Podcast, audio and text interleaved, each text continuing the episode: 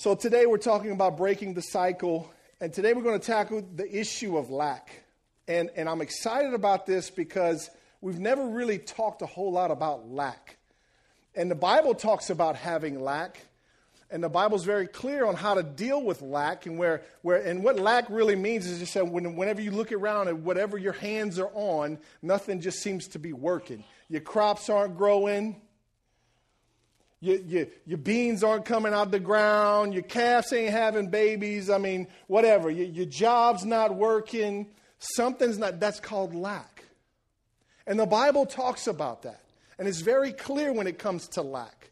And there's actually a solution to that. And if you, if you know something about the Bible, that the Bible's very practical, it's actually the words of life. God gave us the Bible to give us victory in life. If we'll just simply read the Bible, we can live and apply it. We can live a victorious life.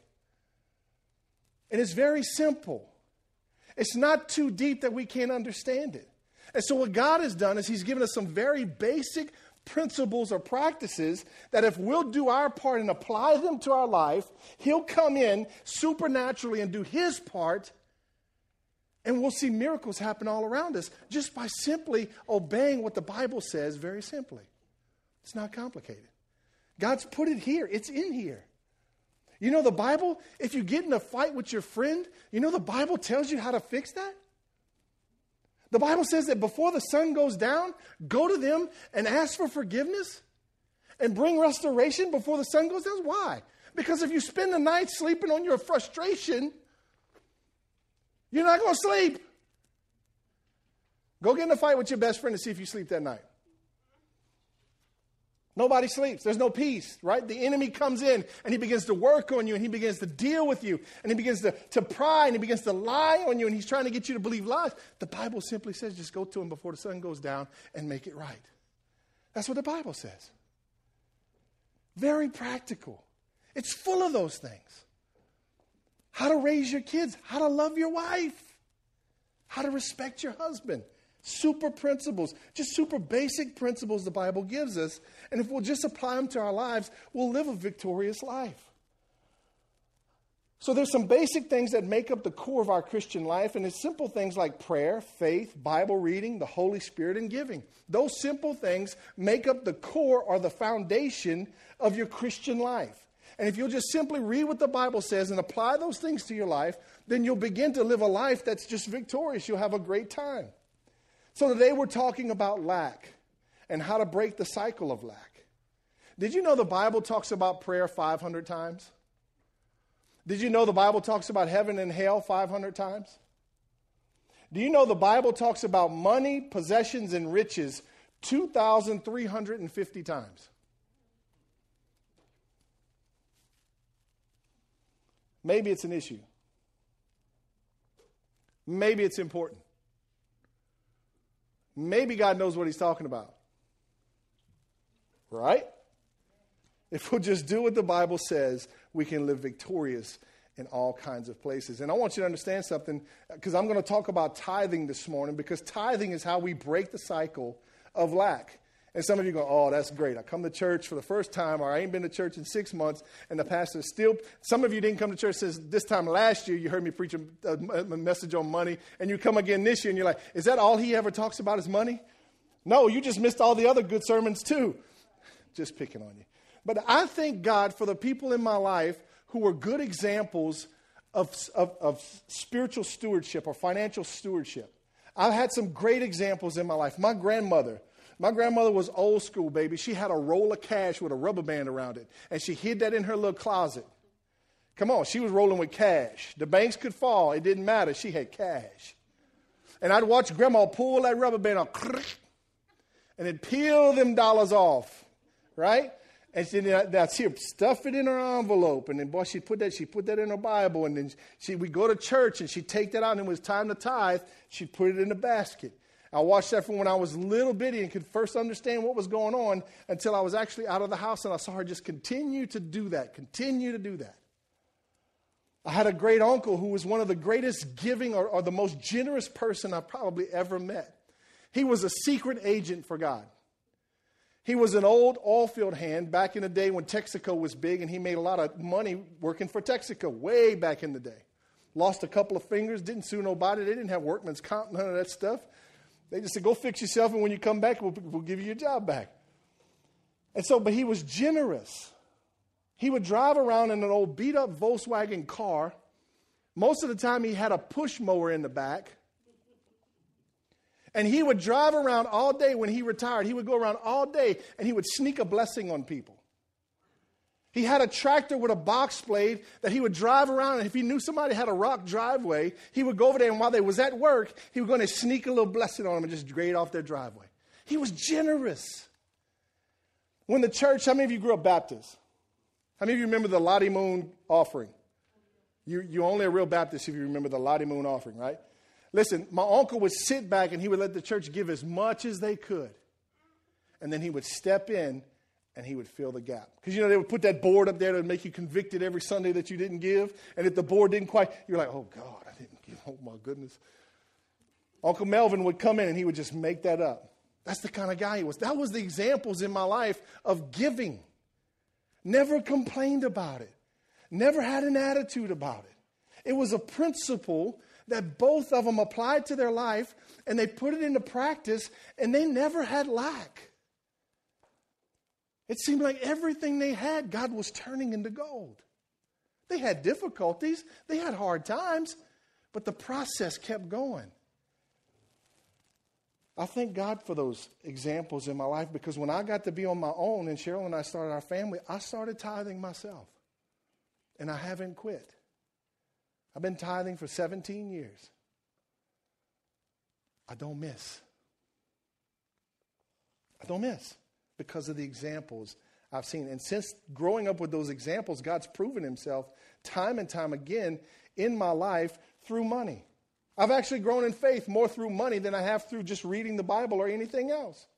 God's just shown me through money and possessions how He works and how He operates when we put Him first. So the question is this morning is will we love and trust money or will we love and trust God? Jesus said, Jesus actually said this, there's really only two gods in this world. There's God the Father and there's money. The Bible says that. Jesus plainly said that there's two gods in the world there's money and there's God. And we have to make a decision on which one we're going to serve. And here's the secret you can't serve both of them because one day one of them is going to require something of you that's going to cause you to have to leave the other. In other words, there's going to be a crossroads one day where you're going to have to decide to either serve and love God or serve and love money, and you're going to get yourself in a sticky situation where you're going to have to make a decision am I going to do what God wants me to do, or am I going to do what money wants me to do? There's a crossroads. We all face it, every one of us. And Jesus is very clear about that. Very clear. Actually, Jesus was, the, was one of the first ones to come in and, in a practical way, connect handling money to spirituality. Jesus brought the connection on how to handle your money and how to bring it and make it a part of your spirituality. Look at what it says in Luke chapter 16, verse 10. It says this If you are faithful in the little things, you will be faithful in the large ones. But if you're dishonest in the little things, you won't be honest with the greater responsibilities. And if you are untrustworthy with the worldly wealth, who will trust you with the true riches of heaven? You see the connection. You know what God's saying to us? If you can't handle the simple thing like money, how am I ever going to trust you with, with kingdom things, with kingdom responsibilities, with heavenly things, if you can't be faithful with the little bitty thing you got right now? Are you seeing this? That's what that verse just said. It also says that if you're faithful with the little things, He will entrust you with more.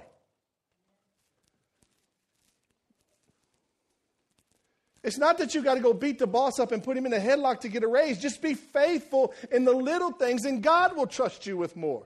And the boss can hate you, but God's going to still bless you. How you know, Pastor? Because I've seen it happen in my life.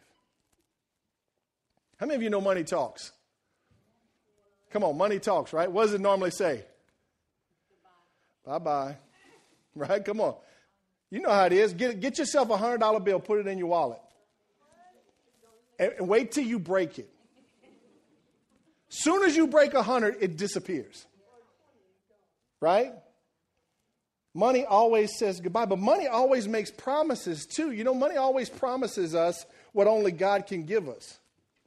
Money promises us security, but it can't give it to us. Only God can give it to us. Money promises us freedom, but money has never set anybody free. Only God's really set somebody free. Money promises power, but financial power isn't nothing compared to kingdom power. Come on, somebody. Money promises us significance. Only God can give us significance. Amen? Money makes promises it can't keep, but only God can keep. You know what's crazy is we're all going to face death one day. And I don't know about you, but everybody that I've been there with them on their last couple of days, they ain't talking about money. They're not talking about their possessions. What are they talking about? Their relationships, right? their children or their wife or their husband, the things that really matter. Those are heavenly riches. I heard a story the other day about this guy, and he was, he was madly in love with money. Money was his God. And he was good. He was good at earning money. He was good at stacking it, saving it. He was frugal. In fact, he was tight. His wife didn't like it because the kids couldn't get anything. She couldn't get anything. But he had this big old nest egg of money. And he, he got his significance from that, and he got his pride from that. And he'd tell his buddies how much money he had in the bank or in the different investments. And then he got sick. And then on his deathbed, he's, he's a few days away from dying. He looks at his wife and he says, Listen, baby, there's one thing I want you to do when I die. And she was like, What is it? He said, I just want you to bury me with all my money. And she was like, you got to be kidding me. All this time, you've been tight, stingy, can't get a new dress, fussing every time I get a new pair of shoes. And you want to die with your money? But being the good wife that she was, she agreed. And so a couple of days later, the guy dies. And at the end of the funeral, she's the last one to come up to the body, and she reaches in her pocket and she pulls out a check and she puts the check in the casket and closes the casket. She honored him. he just ain't gonna cash it. Say he ain't gonna cash it. See, just there ain't no banks in heaven. he ain't gonna cash it. He wanted to die with his money. Money promises all kind of stuff that it can't keep. But let me clarify this because there's been some preachers that have come out and said, God wants you to be broke. Listen to me. God doesn't have a problem with you having money. God doesn't have a problem with you having possessions. The problem starts when those possessions and those money have you. God wants to bless you. He wants to pour things out on you. He wants to give you things. He wants you to be wealthy. He wants you to be rich, but He wants to stay number one in your life the whole time. Are you hearing me? And if you'll keep Him number one in your life the whole time, He'll make you rich more than you could ever be rich on your own. Amen? He just doesn't ever want to be replaced by what you're falling in love with. You know what's, what's crazy is that money is a good tool, but it's a horrible God. Right? It's a horrible God. It just never shows up. It's never there when you need it. So let's talk about breaking the cycle of lack. I want you to go with me to the book of Malachi. Malachi is the last book in the Old Testament and, and the word Malachi means my messenger. So Malachi's name even means that he is my messenger, God's messenger. It's the last book in the Old Testament. This is the last voice in the Old Testament. And so Malachi was there and he was with God's people. And when Malachi looked around, he saw everything failing. Crops were failing, livestock was failing, businesses were failing things were just failing. And Malachi was just like, man, what's going on? Why is this happening? And God gave him a word for those children, for the children of Israel, to get them out of the, the, the cycle of lack. And so we find that in Malachi chapter 3, starting in verse 8. I want you to hear these words. I'm going to stay here mostly, but I'll skip around a few times. But Malachi 8, chapter 3, verse 8, it says this Should people cheat God? Now, some versions of the Bible say rob God.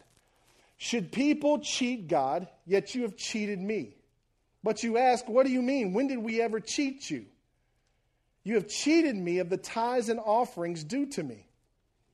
You're under a curse, for your whole nation has been cheating me. Bring all the tithes into the storehouse, so there will be enough food in my temple.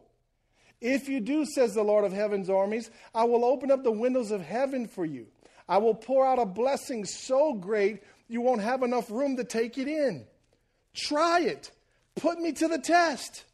Your crops will be abundant, for I will guard them in, from insects and disease. Your grapes will not fall from the vine before they are ripe, says the Lord of, of heaven's armies. Then all nations will call you blessed, for your land will be such a delight, says the Lord of heaven's armies. You seeing this? When you don't tithe and give offerings, you're under a curse. That's what the Bible just said. It's not my words, God's words. But when you tithe, you break the cycle of lack, and God opens the windows of heaven and He lets enough leak out that you can't even contain it. And all the nations are going to call you blessed, and what you put in your hands to is going to work, and it's going to prosper, and it's going to succeed. Right? That's what the Bible says. It's an ancient biblical practice. It's called the practice of tithing and giving offerings. It's an ancient biblical practice. It's a simple thing. A tithe is really just 10% of whatever you bring in. Anytime you increase, you give 10% to God first. And we're going to talk about it, but it does all kinds of things for you. You have no clue what that 10% does for you. I had a boss that one time I worked for, and I invited him to church, and he started coming to church with me, and him and his family, and, and he never really gave his life to Jesus, but he heard a tithe message one day, and he started tithing. And he, he came to church for about three or four months, and then he, he, he quit coming to church, and we still worked together, and he called me Blue back in those days. I have many nicknames, but he called me Blue. He said, Say, Blue. He said, You know, when I was going to church, and I was paying that tithe thing, you know, I always had money left over. He said, But since we quit, and I can't make ends meet. Just like that, just very simple. I went, Really? So let me tell you why. And I helped him understand the biblical principle or practice of tithing. Remember, Jesus said there's two gods in the world God and money. How do you know if you're worshiping money? This is going to hurt if you're not tithing. I got to tell you the truth. I'm not going to sugarcoat it for you. If you're not tithing, your God is money. I love you. Tithing breaks the cycle of lack because it puts God first in your life. It's not a money issue, so get over that. It's a priority issue. It's greater than your money. It has everything to do with your heart and not your wallet. Because when you tithe, God gets a chance to see your heart. And when you give Him the first fruits of your increase, you say to Him with the loudest voice ever, You are number one in my life, and everything else comes after that. Tithing tells God that you're my God and money's not. Why? Because you got to put, it takes faith to tithe. Come on, somebody. It takes trust to tithe. Some of you are scraping by on 100%. You're like, man, Pastor, you crazy. You want me to start giving 10%? No, I don't want you to. God does. In fact, he, he, he, he believes in it so much, he actually says, try me. Put me to the test. Only time in Scripture he ever says that. Test me. Most of us were raised up, and a mama would look at us and say, Boy, you tested me. Boy, you better not test me. Listen to me. You can test God this time. You won't get in trouble. You might just get blessed. Amen? it's a priority issue more than anything else. You know what's you know what's funny, and I've learned this about tithing, is that tithing builds a confidence in you with God. Tithing builds this boldness inside of you. So so watch this. Because I tithe, okay, Pastor Jamie and Cheryl go through tough times, just like all the rest of you. Okay, just because my name's, I got preacher before my name or pastor, doesn't mean I'm exempt from anything. It actually just puts a bigger bullseye on my back. But we go through hard times.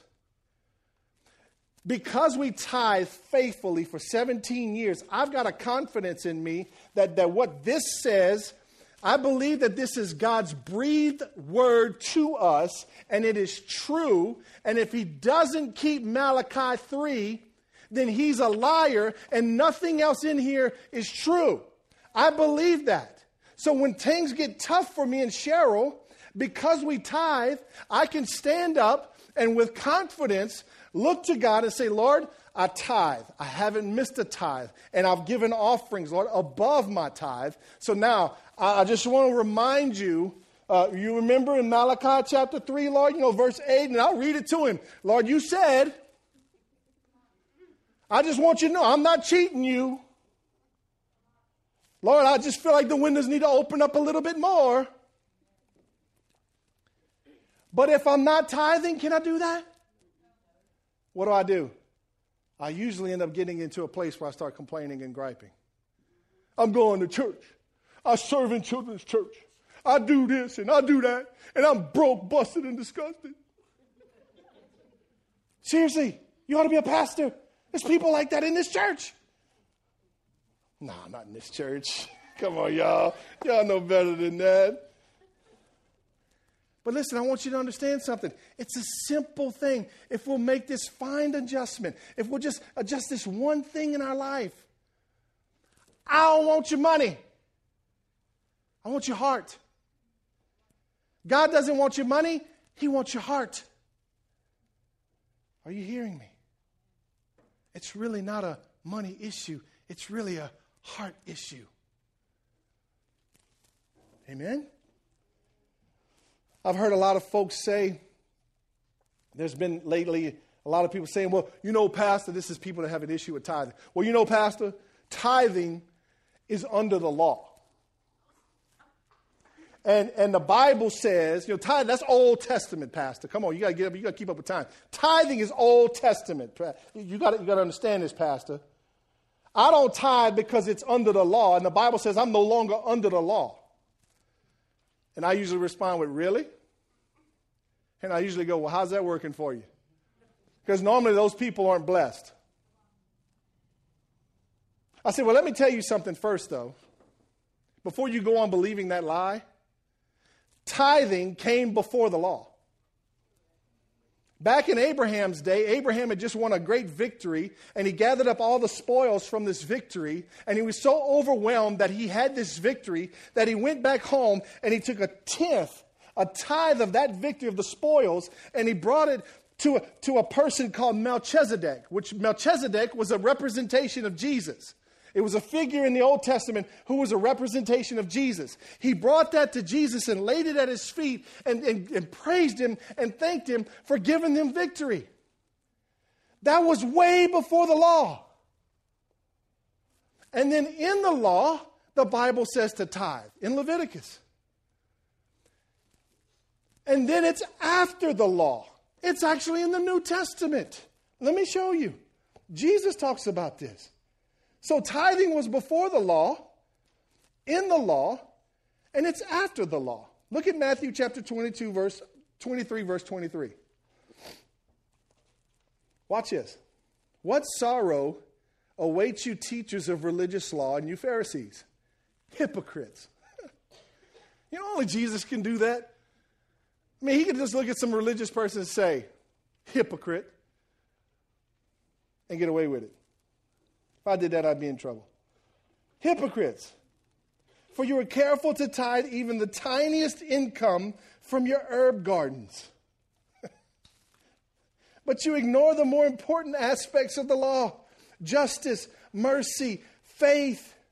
He's saying this you tithe the little bittiest portion of your income, and you're diligent to do that, but you're mean. You have no mercy. You have no justice.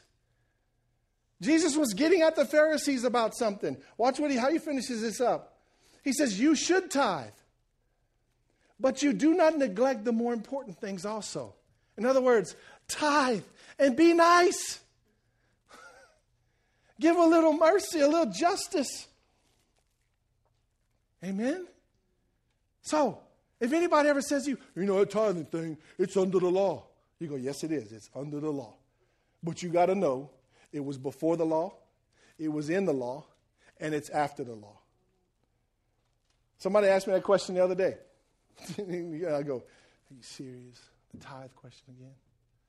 I'm like, Come on, man. But you know what they're really saying to me? I have a problem letting go of my good, hard earned money. You know what else they're saying to me? That God isn't the reason I'm able to earn money, it's all because of me. You seeing this? That's, what's, that's what not tithing looks like. It looks like pride. It looks like arrogance. It looks like I don't need God.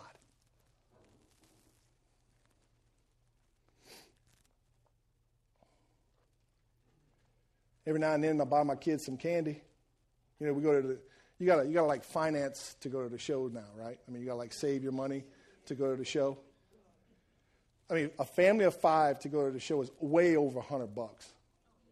Okay, so the show better be good. You hearing what I'm saying?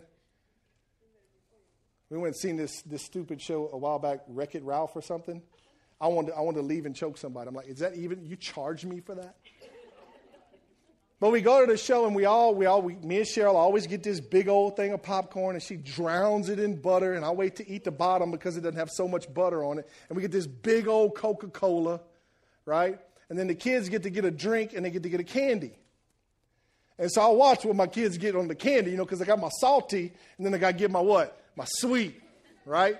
So I hurry up and down a bunch of popcorn and I'm watching them, making sure. And if they got Skittles,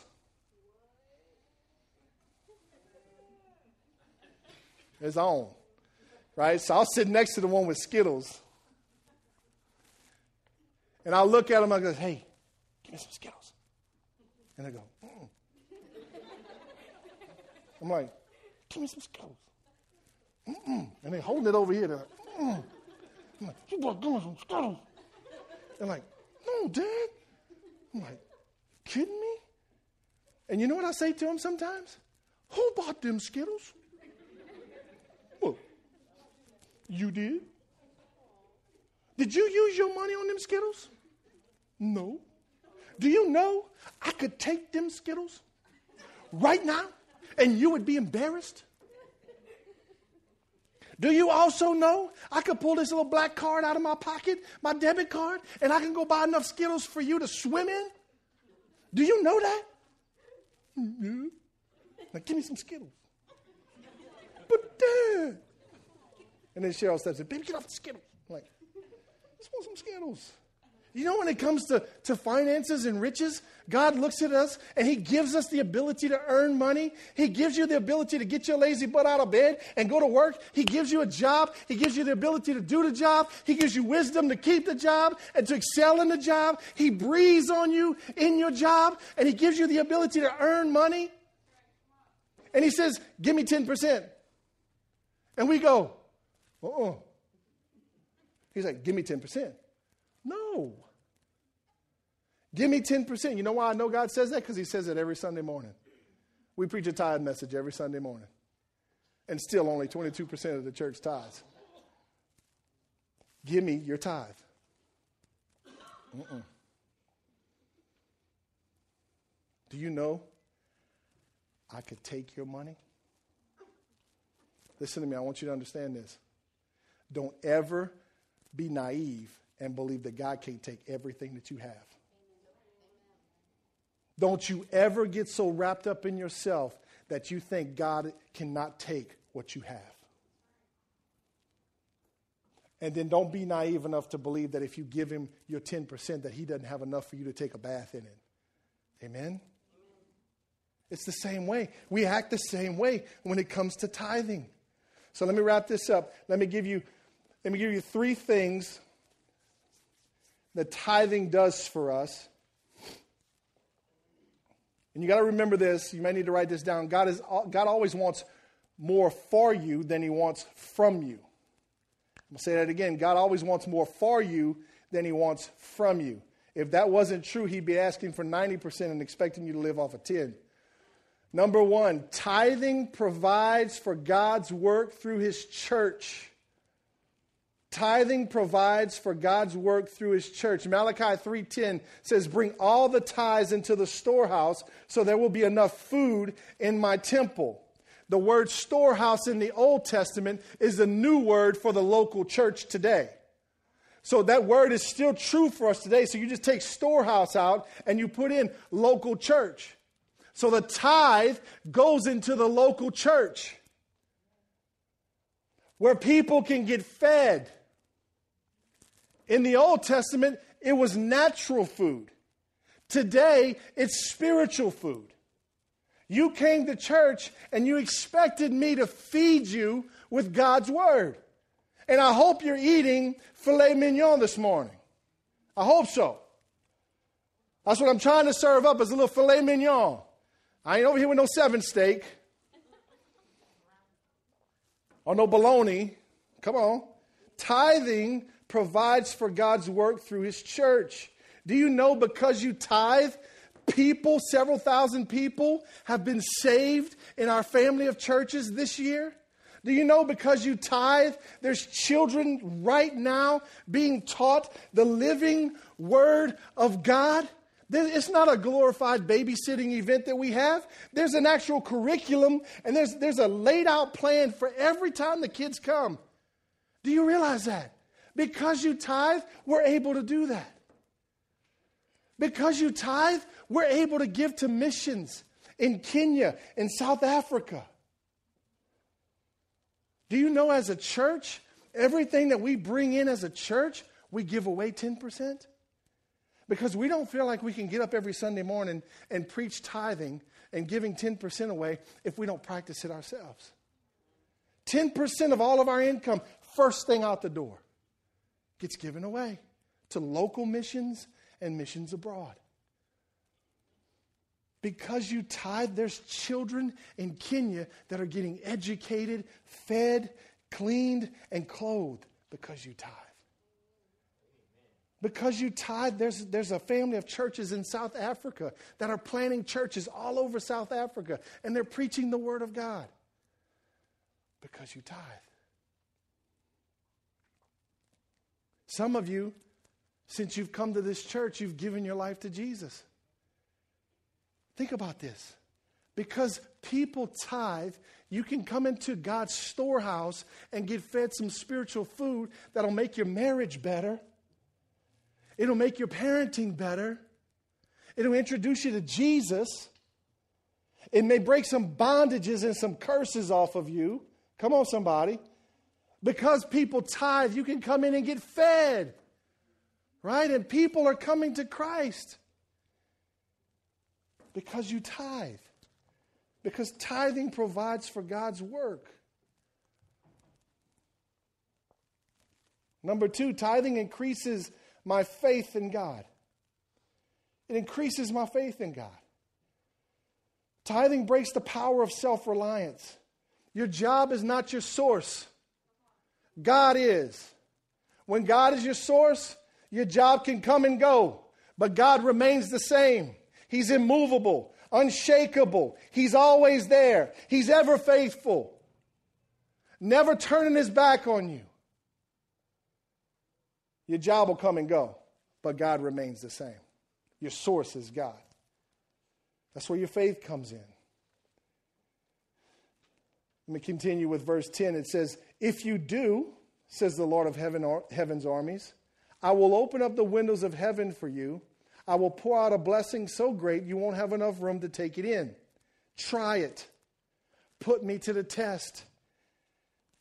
Listen to me. God says to test him. I say, I double dog dare you.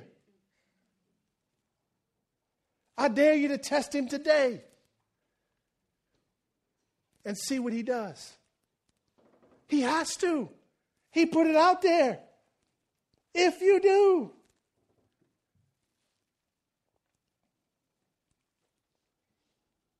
Malachi 3:11 I want to read this from the New King James version it says and I will rebuke the devourer for your sake so that he will not destroy the fruit of your ground nor shall the vine fall to bear fruit or fail to bear fruit in, your, in the field says the Lord of the hosts God's not only going to bless you, He's not only going to open up the windows of heaven, He's also going to come in and He's going to rebuke the devourer for your sake.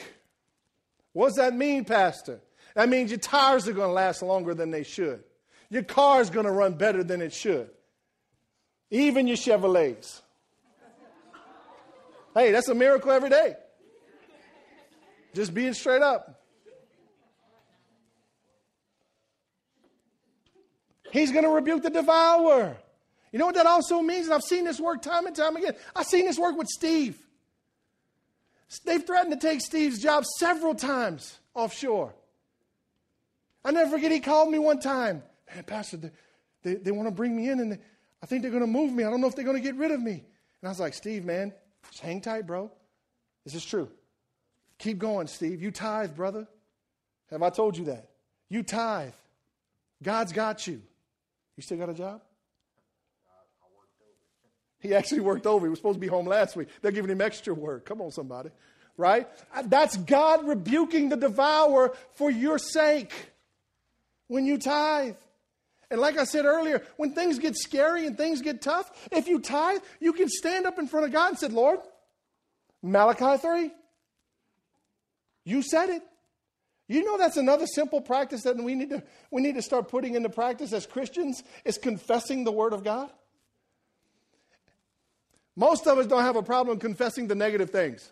Girl, let me tell you, go to the beauty shop. Girl, let me tell you, girl, that them people trying to take my husband's job. They trying to do this. All the banks calling. All this happening. All that. We'll make all kind of confessions that won't get us anywheres.